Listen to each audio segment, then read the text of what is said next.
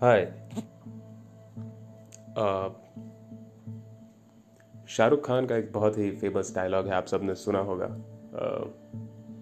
पूरा डायलॉग तो मुझे भी याद नहीं है, लेकिन एंड में सब कुछ ठीक हो जाता है, वो वाला डायलॉग है ना पिक्चर अभी बाकी है मेरे दोस्त, अगर सब ठीक नहीं होता तो।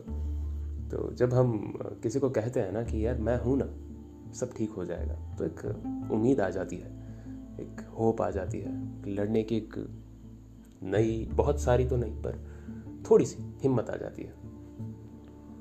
तो उसी के ऊपर है ये आ, मैं उदास हूँ क्योंकि तुम दूर जा चुकी हो। मैं तुम्हारे पास ही हूँ। तुम किस बात पर रूठी हुई हो? मैं बेचैन हूँ क्योंकि जवाब देर से आने लगे हैं। मैं तो पल भर में हाजिर हूँ। तुम्हें कौन से दर्द अब सताने लगे हैं?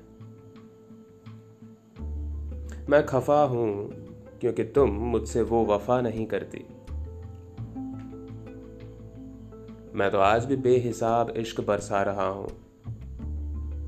फिर तुम ठीक से बात क्यों नहीं करती? मेरी आँखें गीली हैं, क्योंकि तुम एक अजनबी की तरह रहने लगे हो। यह किस बात की सजा है?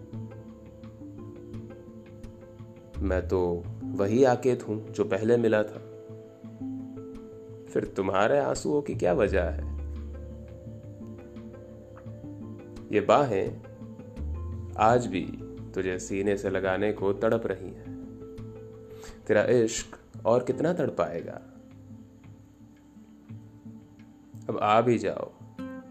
मैं हूँ ना, सब ठीक हो जाएगा।